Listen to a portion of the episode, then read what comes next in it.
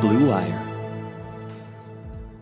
Hello, everyone, and welcome to another edition of The Rebuild. I'm Henry Ettinger, joined by a very special guest today to preview week one. We will be previewing every game this entire season, just like we did last season. But this guest is somebody that has not appeared on the podcast before. We've got Ron Kopp Jr.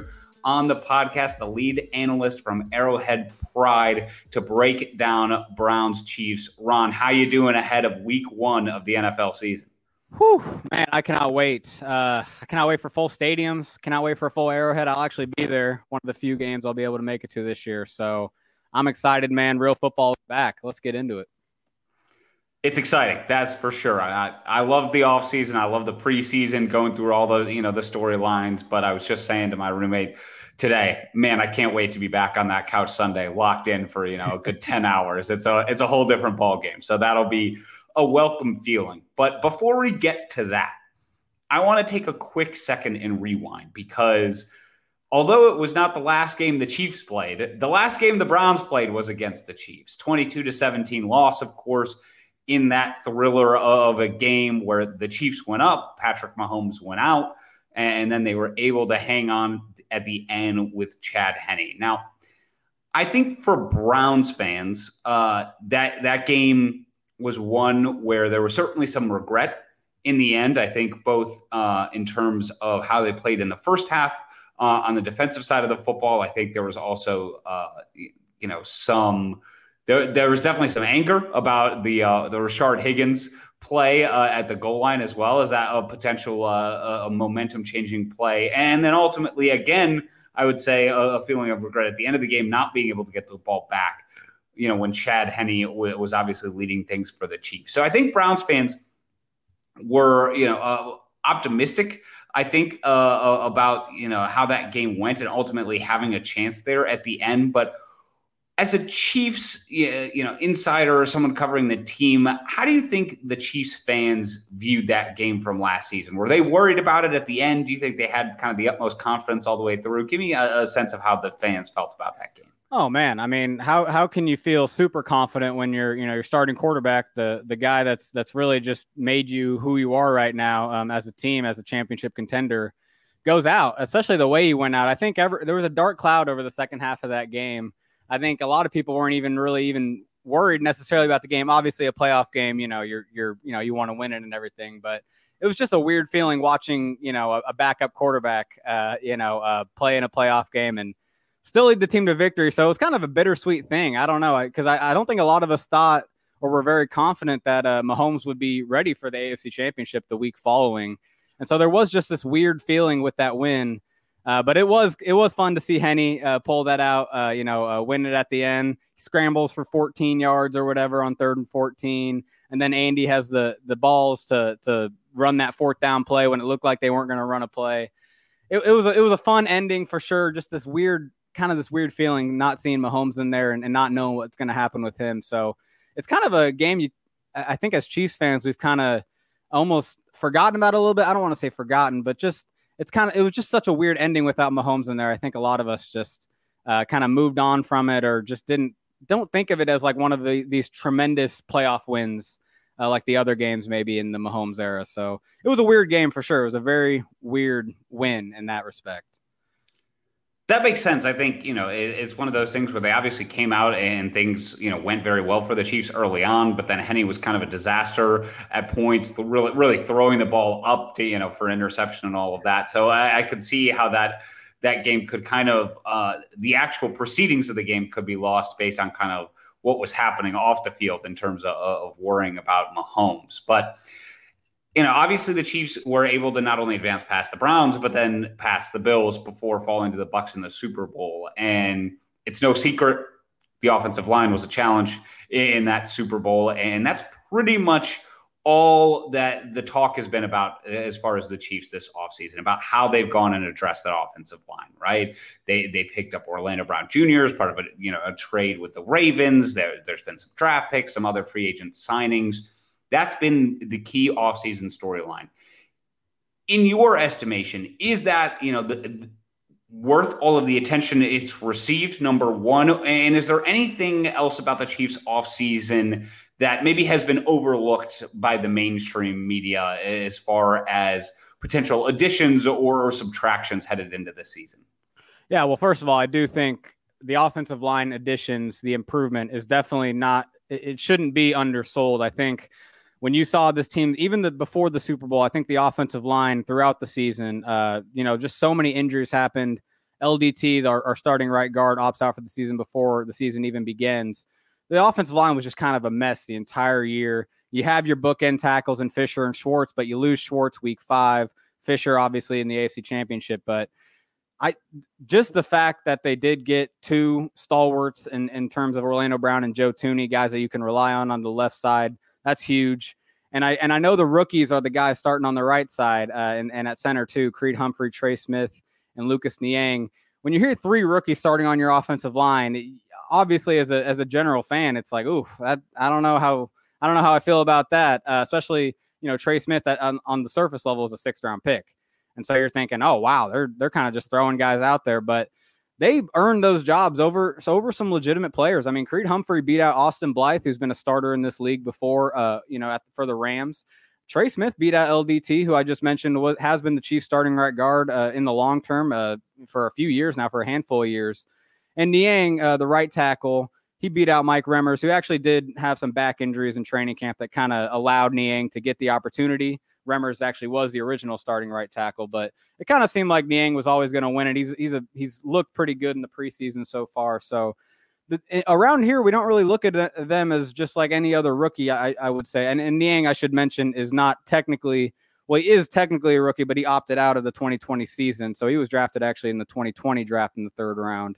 So yeah, I, I think, but it should not be undersold how much improved the offensive line should be this year when you talk about a guy like Austin Reiter, who was the Chiefs starting uh, center last year, man, he hasn't even been signed yet, and and that's you know that's a guy that I think a lot of players thought, or you know, a lot of people thought, oh yeah, no, he's the Chiefs starting center. He'll you know he'll get a good contract elsewhere, or you know, and back up in Kansas City. But that kind of shows you. That's just one example. It kind of shows you how bad the offensive line was at times last year, and and Mahomes covers it up a lot too. I think Mahomes' play style and everything, he covers up deficiencies in the offensive line. So it's not as glaring as it could be, but I really think the offensive line has improved enough to where it might be the best offensive line in the Mahomes era. And and right now we're we're feeling good about that. But hey, it, it is three rookies. We've only seen them in the preseason. And, and going into week one, you know, I know we're not there yet, but just saying, I, you know, it's going to be a tough test for them. And, and that's one thing we're all kind of looking forward to see how they do against real competition especially guys like the Cleveland has on that side of the ball.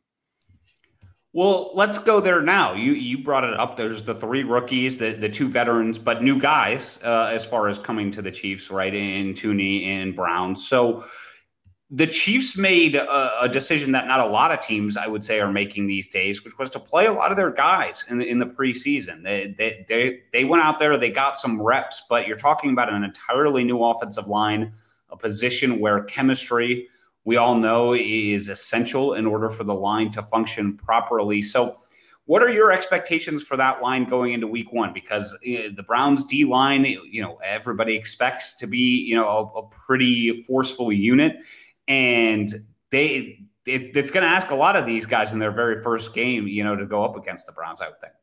Oh, absolutely. It's going to be a very worthwhile challenge. It's going to be a challenge that is going to really, you know, it's going to show a lot about the, these new offensive linemen. I mean, I'll start at right tackle with Niang. I, I know Myles Garrett kind of moves on both sides of the ball. He's, you know, he's over the left tackle and the right tackle at times, but it, it if they, if the Browns are smart, I think they should kind of keep him over the right tackle as much as possible. Uh, Niang's first NFL experience is going to be against a guy that – in my opinion, should probably be, you know, the favorite for defensive player of the year if you're talking besides maybe Aaron Donald. But Garrett is going to give him problems, and I think that's why you're going to see a lot of, uh, you know, the Chiefs use their their second tight end Blake Bell on that side to kind of help chip, so Niang's just not on an island with Garrett. And what that does is that takes away an, uh, you know a receiver from the offense for Mahomes to throw to if Bell is just standing in there chipping all the time and and not really you know uh, using utilizing him as a receiver. So that's the one thing I'm really, uh, you know, uh, concerned about, I guess, as a as a Chiefs cover or Chiefs fan, is yeah that that right side with Niang going against Myles Garrett, but even like a Trey Smith going against guys that you guys have, like a Malik Jackson or Andrew Billings, some big dudes. But even the depth you guys have too, Jordan Elliott and Malik McDowell. I know McDowell's, uh, you know, kind of had a bounce back little offseason with you guys. He's looked pretty good in the preseason. Trey Smith is a is kind of a highlight reel blocker. It seems like in terms of like, and he, if he gets his hands on you and, and he drives you and and and he's going to look good sometimes. Just you know maybe pancaking you. He talked about how violent he is, but he's he is he has been pretty con- inconsistent in terms of just every down to down. You know, staying on his feet you know, uh, being a solid player. There's going to be some times where a guy, you know, a veteran like Malik Jackson might give him the business and, uh, you know, make him look a little silly in his first start as well. So, and then Creed Humphrey, I think, has, has been a solid center, but, you know, he's still a rookie. I do think there there's is some concerns for sure about this Browns offensive line against the right side of the Chiefs defense or, you know, offensive line as well. Yeah, I, I, I could see for sure some uh, some troubles on that side. And like I said, if, if I'm the Browns, I'm putting Garrett over Niang most of the time. I know Orlando Brown does have some some room to go as a pass blocker. I don't think that's his best uh, as- aspect. I think he's a better run blocker, but you know he's he still has stands a better chance than Niang does against Garrett. So if if the Browns put Garrett on Niang all game, that's that's gonna there's gonna be some some times where that looks really bad on the Chiefs offense. So I think that's the biggest thing right now is is is just Miles Garrett and and some of those interior defensive line against these rookie uh, rookie linemen. Garrett's, of course, always going to be the highlight when you talk about the Browns defense. He's obviously a, a, special player. And so I think you're right as far as the matchup. And Malik Jackson, that's an interesting guy to bring up, too. Uh, a guy that, you know, Browns fans, I think, are really excited uh, to fill the shoes of Sheldon Richardson, but also a guy we haven't seen a ton of in terms of the preseason and making tons of impact so far. But that's because, you know, obviously, as a veteran, kind of waiting for the regular season on, on that front. The guy I would actually circle is, on that defensive line is Jadeveon Clowney. I am fascinated to see what he brings to the table for this Browns unit because, as you mentioned, I don't think there's going to be a lot of times where Garrett's getting a, a one-on-one matchup. That's yeah. just my hunch, and and we've seen that play out over the last couple of years. You know, last year I think he was third in the league in terms of double teams that he saw, so right up there at the very top of the league. And so I think the guy that's going to get a lot uh, of those one on one matchups as Clowney. And Clowney's been productive at times uh, in the last couple of years of his career, but he's also had games where he's disappeared. And if the Browns are going to beat the Chiefs, I, I, this is you know not in groundbreaking analysis by any means, but it has to be through the pressure, right? Because if Mahomes is allowed to sit back there he's going to dice up every secondary in the league. And not to mention the fact that the, the, Browns, as we'll get to, are breaking in a lot of new defensive starters back there. So to me, the, the way they stop these guys is to get pressure on Mahomes. And even in the limited times, they really didn't stop the Chiefs very much at all in uh, the, the last matchup when, when Mahomes was on the field. But when they did, it was that pressure on the quarterback. So to me, that that's going to be the ultimate matchup if the Browns are going to have any success on that side of the football. Yes, and and we've seen it with Mahomes when he doesn't trust his offensive line or he starts to feel that pressure. He that is the one place where where he's he struggled with pocket presence at times where he tries to escape out of the back of the pocket. Uh, you know, maybe even when the pocket's not as messy as as it needs to be for him to escape. Uh, you know, I think sometimes he he just gets a little hesitant uh, with his offensive line, especially when it's banged up like it has been in the past. And I think he's still, not, you know, we we he's this is his first game with this offensive line. He's obviously played in the preseason, but I think that's part of it too. I think he's just more, he just needs to be more comfortable with the offensive line at times for him to really feel good about stepping up into the pocket and, and, and staying in there, staying tight in there. Yeah, yeah. If they start getting a little pressure, a little, penetrating the pocket quite a bit, that's when Mahomes kind of starts getting happy feet, thinking he can he can make plays with his feet and you know kind of scramble around and do whatever he can. The thing is, you know that that works a lot when you are Mahomes because not every quarterback can do what he can when he's on the move and everything. But it's still not the most efficient way to play football. And when you have a talented defense like the Browns does, you want to stay within the offense as much as you can and don't try to make those kind of plays when you don't have to. So yeah, that I, am totally with you. If the Browns start penetrating the pocket, it might mess with Mahomes' pocket presence, is, is kind of just what he thinks about the pocket and his comfortability in there. And that's when the offense can get out of rhythm and Mahomes might try to do too much. And yeah, sometimes that's going to end up, uh, you know, not good for the Chiefs. We've seen it, and and we saw it this preseason too. Actually, I, I will say the the Cardinals game, it was a week two game. We kind of saw some some iffy pocket presence by him. It improved in week three, but I still think there's that chance that if the pocket really doesn't feel good to him or there's penetration coming, it's going to really affect his game and and he's going to make plays with his feet, which like I said, he can, but it's not ideal in this situation. You definitely want to try to stay within the rhythm of the offense. That was actually a, a, bet I made in the Browns Chiefs game last year was Mahomes rushing yards because he did make a lot of plays with his feet uh, at, at, times during the season last year. But let's take the opposite approach, Ron. What gives you confidence about this Chiefs offense? You know, besides the obvious uh, going against this Browns defense, because look, for the most part, uh, obviously this has been a successful offense and if you look last year, as I as I've brought up before, it wasn't as though the Browns had a lot of answers. Basically, the, the Chiefs scored on every drive except for a missed field goal when Mahomes was in the game. So, what gives you confidence uh, uh about the Chiefs offense going into week one?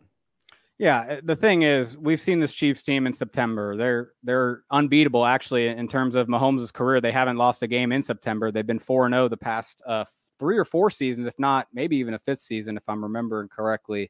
They come out of the gates hot. They always do. Andy Reid knows how to game plan. He's got these games planned up all off season, and and they know what they're doing. They know what they're attacking, and and that's the one thing when I mentioned the offensive line, the the you know maybe the scares there.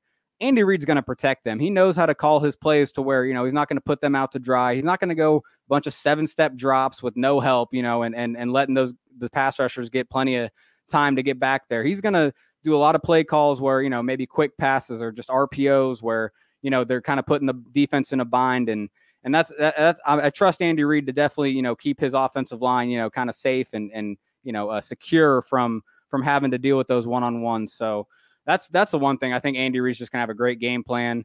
I do think these receivers, the Chiefs receivers, you know, against the Cleveland uh, secondary, Cleveland's got a pretty talented secondary, but Tyreek Hill and Travis Kelce still look as good as ever. Tyreek Hill has actually looked, uh, you know, spectacular this preseason. I know it's you know just offseason preseason, but him and Mahomes have been, you know, uh, just so on the money, so on on the same page, you know, in training camp and preseason. I, I do think Tyreek Hill's poised for a really big year, and it's going to start in week one. But I, yeah, I think that I think that's where my confidence is for sure. Is, is this Chiefs passing game with Andy Reid calling the plays still is going to have a lot of explosive plays, even if the offensive line does struggle a little bit with dealing with that pass rush. I think Andy Reid's going to set him up to not have to, you know, be in, in be in bad positions too much.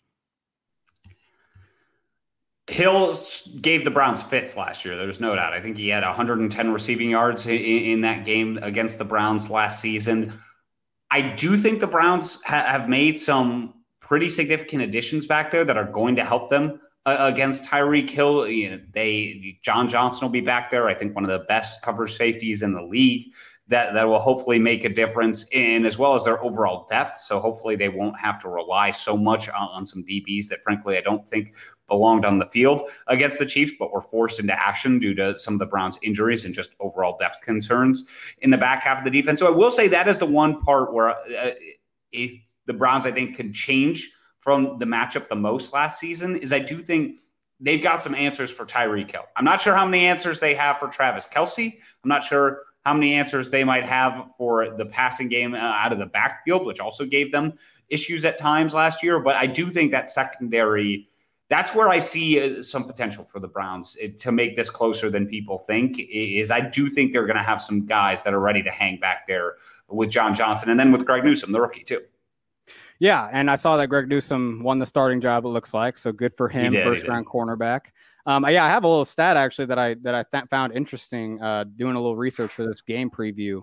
Six out of the seven top defensive Brown snap getters from that game are not on the team this year. So that so that's that's a big chunk of your you know the a big part of that defense isn't even there anymore. And I think everyone kind of recognizes that you know as as much as the Browns offense has a lot of continuity, the Browns defense is a whole different story all of a sudden. You know that obviously their good players are still there, but then they added a lot of nice pieces too including like you mentioned, John Johnson. I do think he'll make a difference um, from what they had last year. Yeah, and and and the other part as a Chiefs fan, uh, you know, we're all, we all are all acknowledging that you know it's Tyreek, Travis, and then it's really a bunch of it's a kind of a receiver by committee after that, and not in a good mm-hmm. way.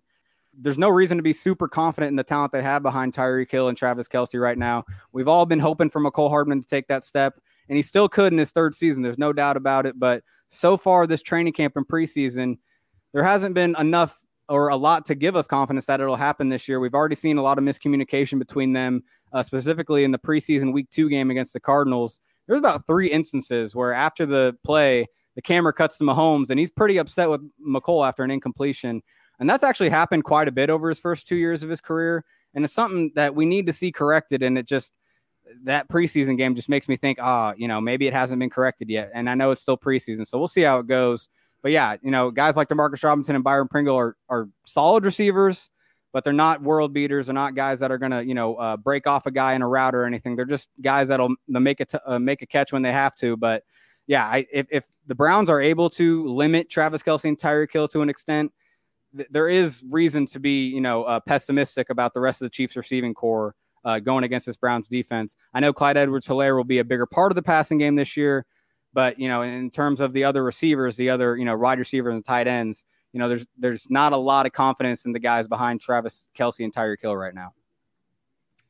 Yeah, I I do think that is an area of concern with the Chiefs with, with no more Watkins there. I do, however, think that that Travis Kelce is still going to have his way with these Browns uh, linebackers. You mentioned a lot of the top snap getters from the Browns are not back this season, and that is true. However, the Browns didn't make a ton of changes to the linebacking corps, at least as far as the starters for this game. Jeremiah Owusu-Koramoah was their second round draft pick. A lot of people expect him to see the field. But right now, he's listed, you know, uh, secondarily on, on, the depth chart. So I, I don't love the matchups there. Uh, you know, if, if they are going to have linebackers matched up with Kelce in space at all, or as you mentioned, Clyde Edwards-Helaire, I am still a believer in him. And I think for as much as people are saying, hey, the, the reason this Chiefs offense might take a step back would be that second receiver. I think the reason they still take a step forward is twofold. Number one, the offensive line, which we've already talked about. But number two is is Clyde Edwards-Helaire too. I mean, he banged up with injuries last year. He got a ton of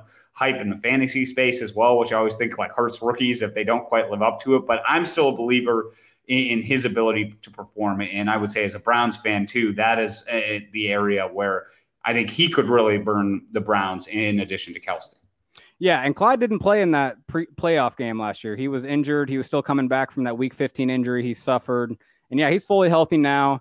I do think last year we didn't see enough of him as a receiver, and and I think you know a big reason was just the fact that there was a COVID offseason. There just wasn't time for him to get adjusted as a rookie. You know, getting into Andy Reid's offense, which is a very complicated system, and we hear it all the time that it takes a while for players to get fully into that offense and really understand it. And so, yeah, I do think I do think he's going to be a way bigger part of the offensive receiving game this year. I think we're going to see a lot more screens this year. You know, last year the Chiefs actually ran you know fewer screens than than a typical Andy Reid team by a lot, and it was actually you know it, statistically it was very uh, you know a very big margin from you know what we typically see from an Andy Reid team and and uh, you know last year's team. We just didn't see a lot of screens, and I think it was just because they didn't trust the offensive line. But I think they will trust the offensive line enough this year to, to utilize those screens a lot more this year. Clyde is really good, you know, in, in open field with the ball in his hands. He's hard to tackle. Yeah, I do think you're, you're, that's a good point. And I do think if they focus so much on Travis and Tyreek, that will give Clyde a lot of opportunities to, to you know, uh, make hay in the, the receiving game. And yeah, I think he he could definitely be a big part of the offense uh, right away. Yeah, I, I, I think the passing game will will be a lot more focused on Clyde this year than it has than it was last year and and that was why a part big reason why they picked him in the first round was how good of a receiver he was coming out of LSU. That was that was a big reason why. And so I I, I do think we see that uh, uptick a lot this year, where we see Clyde getting the ball uh, through the passing game a lot more. And the Browns were right at the bottom of the league in terms of covering running backs out of the backfield last season. I have an image seared into my mind. You're right that he didn't play, but Darrel Williams played, and he got in space against BJ Goodson, who's no longer with the Browns. The uh, first down before the one that the Chiefs got on fourth down to seal the game. It, eh, there was another play where Goodson was in space. He got beat for for the first down before that, and that's a play that probably not a lot of fans or analysts will remember, but it's one that stuck out to me where it's just like, man, he just BJ Goodson just couldn't get out there to cover him. So that problem won't necessarily exist, but I do think the running back problem will persist for the Browns this season. Ron, yeah. let's flip to the other side of the football. Uh, I, I want to get some of your takes uh, uh, about this Chiefs defense as well and how they match up with the Browns offense. But before we get to that, I first got to ask kind of the latest for our listeners who may not be following the Chiefs situation as closely in terms of availability for a few key Chiefs players. The, the first one is Frank Clark, for those who haven't seen or perhaps have forgotten, in March, Clark got into a bit of legal trouble where he's facing a felony uh, charge of possession of an assault weapon, but it seems like the NFL has not placed him on the commissioner's exempt list. So, number one, is Clark going to be available for week one? Yeah, he, he should be. He's he's actually the, the the thing that might hold hold him out is his this hamstring injury he's been dealing with in the preseason. Uh, you know, he, he's actually been a limited participant in the first practice, official practice of the week. But yeah, you know, it, it is it is weird. Uh, you know, we kind of all thought that maybe something would go down, maybe he'd miss the first few games, but it sure seems like that legal action is, is kind of pushed off to the side for now. Maybe it's just you know the the the hearings or whatever haven't happened yet, and so we've kind of all come to the conclusion that we may not see a suspension for Clark until later in the season, if not next year. You know how these courts sometimes go. Sometimes it gets so delayed you don't really get a, a, verdict or anything, and maybe the NFL is just waiting on all that. So yeah, I, I don't think Clark's availability will uh, you know be impacted by that necessarily. But he is dealing with a hamstring issue that held him out of all three preseason games. You know, obviously precautionary a little bit, but it's still messing with him enough to be a limited participant in this week's practice. So that is that is one area where you know if if, if Clark's not 100, percent that's that's going to be trouble for the Chiefs defense for sure. Well, and another key player for the Chiefs too is Tyrann Mathieu, of course, the Honey Badger, and he's on the COVID list still. It it seems like he's gonna, you know, likely to clear in, in time for this game. I think Andy Reid mentioned in a press conference he's already got one negative test, but he's still not on the field either. Ron, eh, to the best of your knowledge, do you see any limitations uh, uh, for Mathieu, even if he is cleared, you know, with the conditioning or anything else like that? Well, yeah, that's always a concern, right? I, I, think that's that's, and I think you guys know that, especially. I think last year, uh, if I remember correctly, Myles Garrett was on a tear at the beginning of the year, uh, had a COVID scare, I believe, missed a few games because of it, and then he just didn't seem to be as dominant. Uh, maybe when he when he came back, and if I remember correctly, there were some some speculation or maybe just reports that you know that that did impact him, uh, you know, in terms of conditioning and all that. So yeah, that's always a concern. Uh, you know, it is a little concerning. He's still not off the list by now. Uh, you know, that means he's he's had some positive tests. You know, after he was, uh, you know, said he was positive. I think it was, uh, you know, early last week. So it's, it's been a week where apparently he's had some positive tests. So that means he's he's been dealing with it. And yeah, it's definitely a concern for sure. Uh, you know, I'm Andy Reid made it sound like he'll be back, and and and you know, Tyrann's the kind of guy he probably he probably doesn't need practice necessarily but yeah, the conditioning part is is definitely a thing that uh, you know there's reason to be concerned about it. And if there is for some reason he doesn't make it, that is a huge blow to the defense, and it's going to really uh, open up the Chiefs secondary to be exposed. Honestly. Yeah, uh, for a reminder for the folks listening out there, uh, Mathieu is vaccinated, so it sounds like he'll have to produce two negative tests uh, 24 hours apart in, in, order to be cleared. So still plenty of time for that to happen uh, ahead of Sunday. But as you mentioned, obviously a, a massive, massive factor on the the defensive side of the fo- football for the Chiefs. So let's let's talk about uh, uh, that side of the football a little bit more. The Chiefs defense for the last couple of years, it's been a lot of hey, they have to be good enough, and they were in order to get to the Super Bowl last year. They've got uh, some some high level talent, not only with Clark and Mathieu, but also, of course, with Chris Jones. But what's different about this Chiefs defense from last season uh, when the Browns last faced the Chiefs? Well, yeah, there is a pretty big difference uh, to me, and that is the defensive line. There, you know, it's a lot of the same faces. Uh, you know, Chris Jones obviously is, is, is the best player on the unit, but they actually have him playing uh, defensive end on on early downs now, and and it seems like it's just going to be early downs. It seems on third down he's still going to be inside, you know, where he's he's made his money as a as an elite pass rusher from the interior. But I think that there is that it is an interesting wrinkle to have him on the outside. He's so much bigger and and more explosive, or or not maybe explosive, but just lengthier than than most defensive ends in the NFL. And I do think that's going to give some offensive tackles some problems trying to deal with his length with his size. I mean, he's over 300 pounds, and you don't see a lot of defensive ends at that size that can that can move like he does. So I do think that's going to be an interesting wrinkle to the Chiefs defense. But also the addition of Jarran Reed, the former Seattle Seahawk. I think he's going to be a he's going to have a big role in this team, and, and his addition was actually a lot of the reason why Jones was able to move to the outside in more of a full time capacity. Uh, you know, uh, we've they've had him at defensive end a few you know here and there in in the past, but he's been practicing at defensive end. They list him as a defensive end. I mean, he is mainly defensive end now. And, and Jarran Reed, uh, you know, on the interior is going to, he's been a good pass rusher in this league from there. And, and besides Reed on the interior, I actually think Tershawn Wharton, who was an undrafted free agent last year, was one of the most effective pass rushers in terms of pass rush win rate on the team last year. And you can see it, man. He is he is very quick. He is very hard to deal with.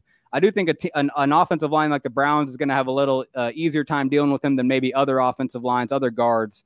But yeah, I, I think the Chiefs' defensive line is, is, something that has really improved and, and is kind of going under the radar. And, and it's just because of, a, of an addition like Jarran Reed, but also the improvement of guys like Tershawn Wharton, like I said, was a rookie last year and, and looked really good. And he's looking even better this year. Also, defensive end Mike Danna was a rookie last year, played really good snaps, and is on pace to have a bigger role this year. I think the Chiefs' defensive line is going to be a lot stronger than it was last year. And I know that's, you know, it, it's almost uh, counterintuitive to say that when they're going against such a good offensive line in the Browns, but I, I do think it'll help, uh, you know, the linebackers right now who I can get into. Uh, they're they're missing one their their best linebacker potentially Willie Gay. He he actually went on the IR with a turf toe injury, and so I, I think the defensive line is going to really have to step up and help their linebackers not you know get in too many bad situations against a really effective Browns run run offense. Do you suspect that that difference in the defensive line will result in a, potentially some schematic differences from Steve Spagnuolo? He's known as a guy that blitzes a ton. I think the Chiefs were, were fifth last year in terms of blitz rate, uh, fourth the year before, if I'm remembering correctly off the top of my head here. And they blitzed the Browns quite a bit. That's something that I saw is a key, you know, factor coming into this game. But do you think potentially he'll he'll dial it back a bit if the defensive line is more of the strength and it might, you know, the the linebackers and secondary might require more bodies in order to be successful? Yeah, no, it's a good point. And and Spags does love the blitz, and I think we'll still see a lot of that. I think one guy that they used in that Browns game last year that they'll continue to use as a blitzer from the second level is L'Jarius Sneed from the slot corner man, he he plays almost like an outside linebacker at times. The way he he's strong, you know, he's really strong against blocks. He's really strong against the run, and he gets in there as a blitzer and and really, you know, he doesn't miss a lot of opportunities when he gets in there. He he finishes the tackle a lot, and and he's going into his second year. He's only going to get better. But yeah, I, I do think one one factor in them maybe not doing as many blitzes as as we've seen in the past is like I mentioned with Willie Gay. Willie Gay is a guy that is going to be a very effective blitzer when he's healthy because he's so fast, because he's so explosive, and, and kind of a hard nosed kind of guy coming downhill. If he's not playing, you know, it kind of limits what they can do blitzing from linebackers because they're not going to be sending guys like Ben Niemann and Anthony Hitchens on blitzes a lot. The rookie Nick Bolton could probably be a good blitzer as well, but he's a rookie and he's playing in his first game. And I do think there's going to be some some uh, you know rookie struggles with him for sure. I think he's a good run defender, but in terms of everything else, I think you know I, we've we've already seen a little bit of you know some some just some you know little lapses of the, as a rookie in the preseason that you know may suggest that he's not necessarily ready to be a full time starter right away. And so yeah, I, I really think they're going to have to rely on the defensive line to get pressure in this game.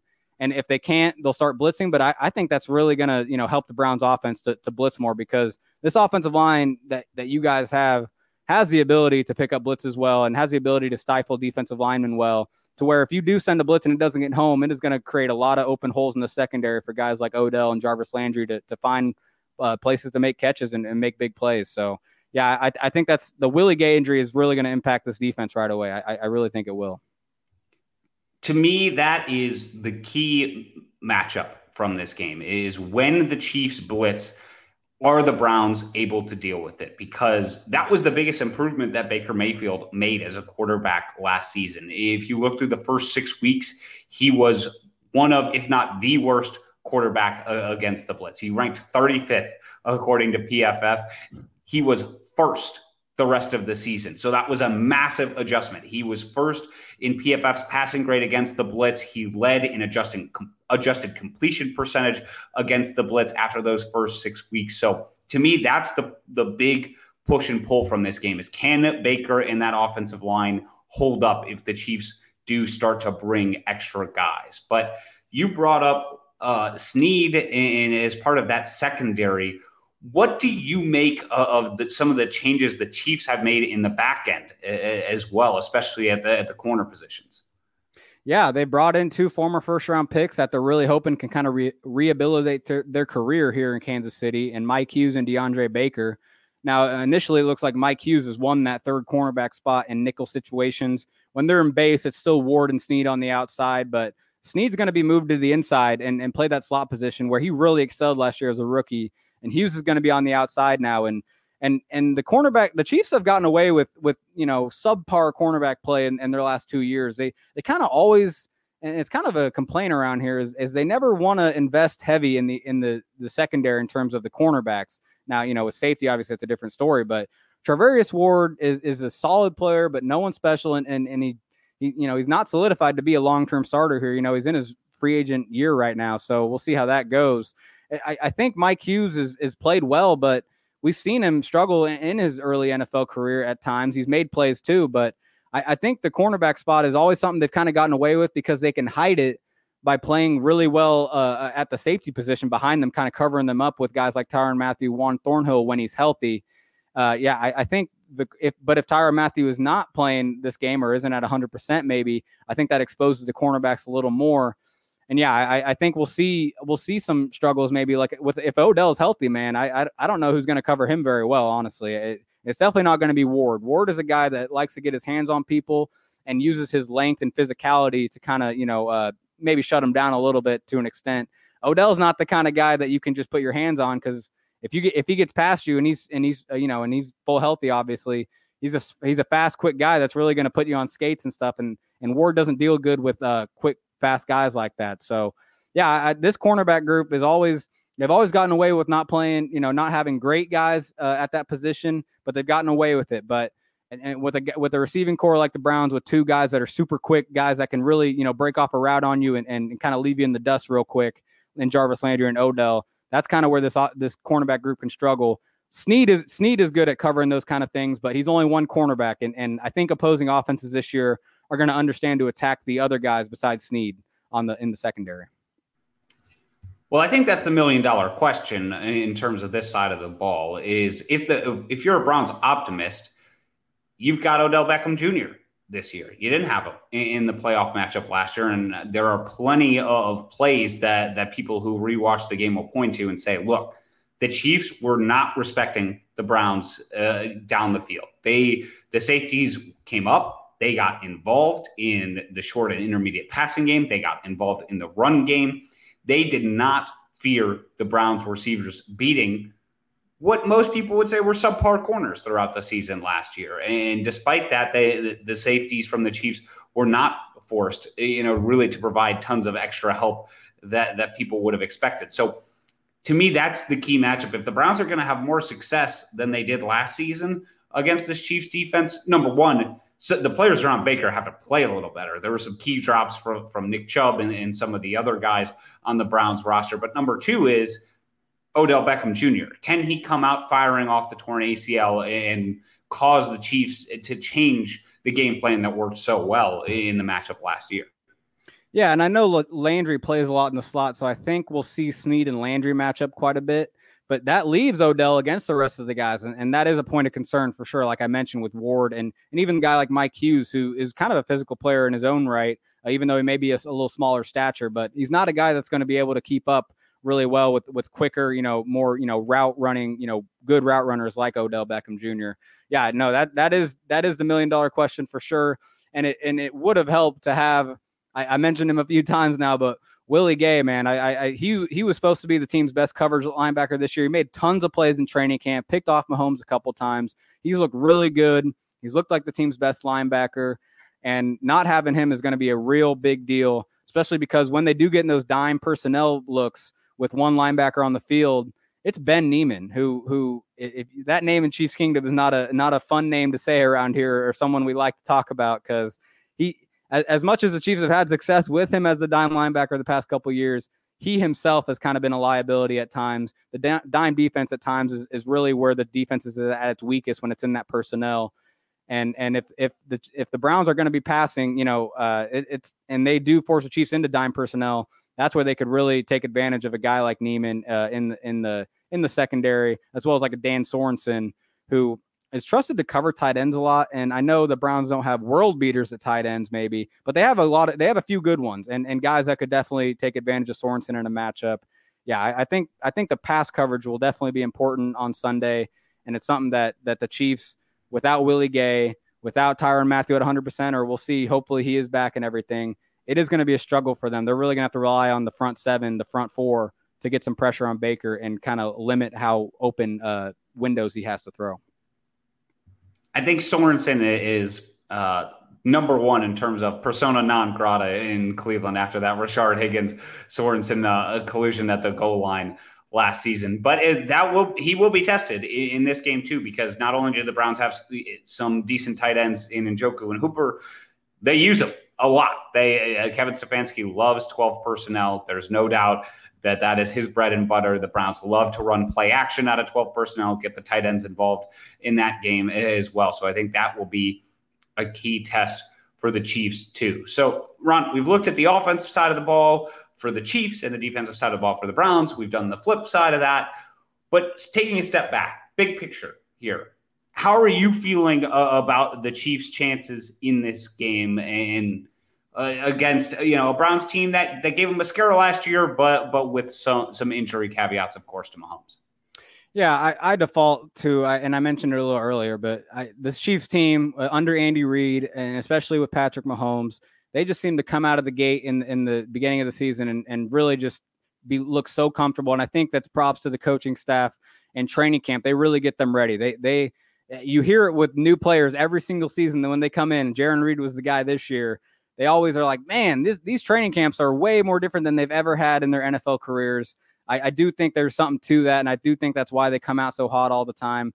And and actually, you know, I, I know you know it's only preseason, but I, I, do think that Week Three performance they put up against the Vikings, who who didn't play all their starters, but they looked really in rhythm that last those last they they played the first two drives of that game and, and got out. So I think this offense is going to be ready to go. I think the defense with the injuries might have have some struggles a little bit, especially against a really, you know, the the Browns offense. Uh, you know, Stefanski should get a lot of credit too for how well he game plans as well, and and, and they're going to be put in a lot of positions too. So I think it might be you know more of a shootout than anything. Uh, you know, more of a you know a high scoring battle. Uh, you know, with with Andy Reid and and Kevin Stefanski both running the offense as well. So I feel good about it. I do think it's going to be a close, high scoring game, but I I do feel good that the Chiefs will pull it out, especially because when you factor in you know, a full crowd, Arrowhead Stadium, you know, uh, the first time they have a full crowd in a while. You know, the, the players have already talked about it. You know, it's going to be an exciting time and, and eh, home field advantage is definitely back. And I do think it's something important to kind of figure in, especially the first week of the season, you know, having that home field advantage for sure. The history aspect of it is hard to get over, right? I think Andy Reid is 18 and 2 in September as the Chiefs coach, and Patrick Mahomes is undefeated at, at 10 and 0. And then on the flip side of things, the Browns are the complete opposite in openers. They have won a whopping one season opener since returning in 1999. So that part does not play in the Browns' favor either. It's been quite a while too since that one occurred. So I think we're up to uh, 20 straight losses. Uh, yeah, uh, maybe 19. Uh, it's uh, it's not great. I try not to remind myself of that stat too much, which is why I didn't put it in the rundown. But the, the the Browns' history is definitely not in their favor either. Eh, I do think that the Browns ha- have made improvements from last season that will help them against the Chiefs in the long run. But I, it's tough, right? You've got two kind of competing factors. On the one hand, I think the big improvement the Chiefs made is to that offensive line, which they have played in preseason. So I think they're going to get a slight advantage over the Browns' defensive secondary improvements when those guys haven't really played together a lot in preseason so far. I was fine with the Browns not playing a lot of their guys in preseason to avoid the injury concerns, but I do think in a week one matchup that could hurt them slightly. Uh, and I think they're already the underdog. I actually bet on the Chiefs uh, minus four and a half uh, about five months ago or so now when the line came out. Uh, because of, of that Andy Reid, Patrick Mahomes history, and because I knew how many defensive starters were going to be changing for the Browns. I actually thought even more were going to change because I thought more of the linebackers would change than, than they have. So the line is now up to six and a half. The over under, as you mentioned, is also quite high. It's 54 and a half, the highest of the weekend. Uh, I don't. So you mentioned you feel good about the Chiefs winning. Do you feel good about the Chiefs covering? And uh, how about that over under? So definitely over. I think you got to hammer the over there. I, I really do think uh, both offenses are going to have pretty good days. Uh, you know, I think both defenses will have, like, like just to say, I think the Browns defense will have times where, they, like I mentioned earlier, they, will take advantage of the rookie linemen that they'll be facing. But I think Andy Reid overpowers that and, and has a better game plan. So over, it's definitely going to hit over. I'm not confident though in in the Chiefs covering the spread. I, I actually predicted a four point victory, uh, you know, on, on, our podcast earlier this week, and I and I think that's going to be what it's about. I, I think Chiefs Browns. I, I, I do think it's going to be a close game. Um, I, I, think it'll come down to the wire a little bit. Uh, I just think that that Arrowhead uh, Stadium factor is going to factor in a little bit, uh, you know, in terms of winning the game. But yeah, no, I, I, think the Browns will stick around. I actually have them finishing as the two seed this year in the AFC behind the Chiefs. I'm high on the Browns for sure. I just really think if if there was any if it was any other time in the season, I think the Browns have a lot better chance. Uh, you know, maybe you know it, midway through the season, maybe the Browns their starters are a lot. You know, their new starters are a lot more cohesive, know each other a little better. You know, they get more into a rhythm. And I think if, if that was the case, I you know I think it'd be you know more of a toss up. But I just can't imagine the Chiefs not winning this game. Uh, I, I I gotta I gotta imagine the Chiefs pull it out in their home opener. And, but yeah, I, I, really think the Browns are going to be a, a, team to to deal with this year. I think they're going to be this year's Bills, where they just go on a tear and, and really do you know tear through the AFC. Besides the Chiefs, but uh, yeah, I, I I'm high on the Browns. I think this is going to be one of the best games of the year. Well, that was going to be my last question. Was where do you have the Browns in the pecking order? You said you you have them as the two seed. So, do you see this as a preview of the AFC Championship in, in you know several months' time? It absolutely could be. It absolutely could be. You know, I, you hope as a as a Browns fan probably that you could maybe edge out the Chiefs and get that home field advantage, so you could have it in your backyard instead of in Arrowhead. But yeah, I, I think the AFC is going to be tough this year. But I think there's always a team that that you know uh, comes out and, and, really you know excels like the Bills did last year, and I think it's going to be the Browns. I think the Bills are actually going to drop off a little bit. I actually think the Patriots might challenge them for the AFC East crown. I don't think the Bills improved a lot over the offseason. And so I think, and, and then on the flip side, we as we talked about, I think the Browns have. I think they've added a lot, and even if it doesn't show up, you know, in in the best way it can right out of the gate in Week One, I think the Browns will get into a zone where they're just winning a lot of games. You know, maybe 12, 13 games, and they're going to be a, a, team to deal with for sure. And and I definitely see them, you know, making a, a serious playoff run this year. And yeah, it, you know, if, if, it all goes good, it will be Chiefs Browns in the AFC Championship. Uh, you know, it, we'll see how it goes, but yeah, I, I definitely think the Browns will win the AFC North this year and and be a, one of the top seeds in the AFC.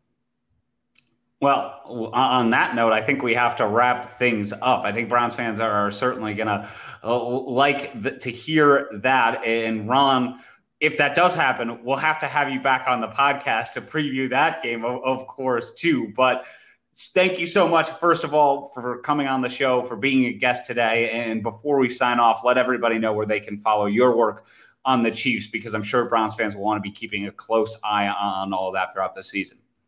Absolutely. No, I really appreciate having me on. Uh, on Twitter, I'm at Ron underscore Kopp, K O P P, write for arrowheadpride.com. We got tons of stuff going on all the time. I'll actually have a uh, you know a, perspective from our side on you guys coming out uh, tomorrow. Uh, well, I guess you probably it'll probably be out by the time this is out, but an opponent scout. I'm going to do that every week. Uh, you know, with the upcoming opponent going to scout who we're playing, kind of see you know where they could take advantage of the Chiefs, where the Chiefs might have an edge over them. And so yeah, I, I'm I'm there at arrowheadpride.com. Check it out, and yeah, I appreciate you having me on, man. Well, I'll have to check out that that opponent scout and see what you make of all the specific matchups. All right, that will do it for this episode of the podcast, Browns fans. This will be the last episode on this feed before the game. We'll be coming with a reaction podcast immediately after the game, after everything shakes out between the Browns and the Chiefs in this rematch from the playoffs last season. So I know I've been a little bit down on the Browns' chances throughout this podcast and throughout the offseason. But for those Browns fans listening out there, I'm just going to end the podcast with two words Go Browns.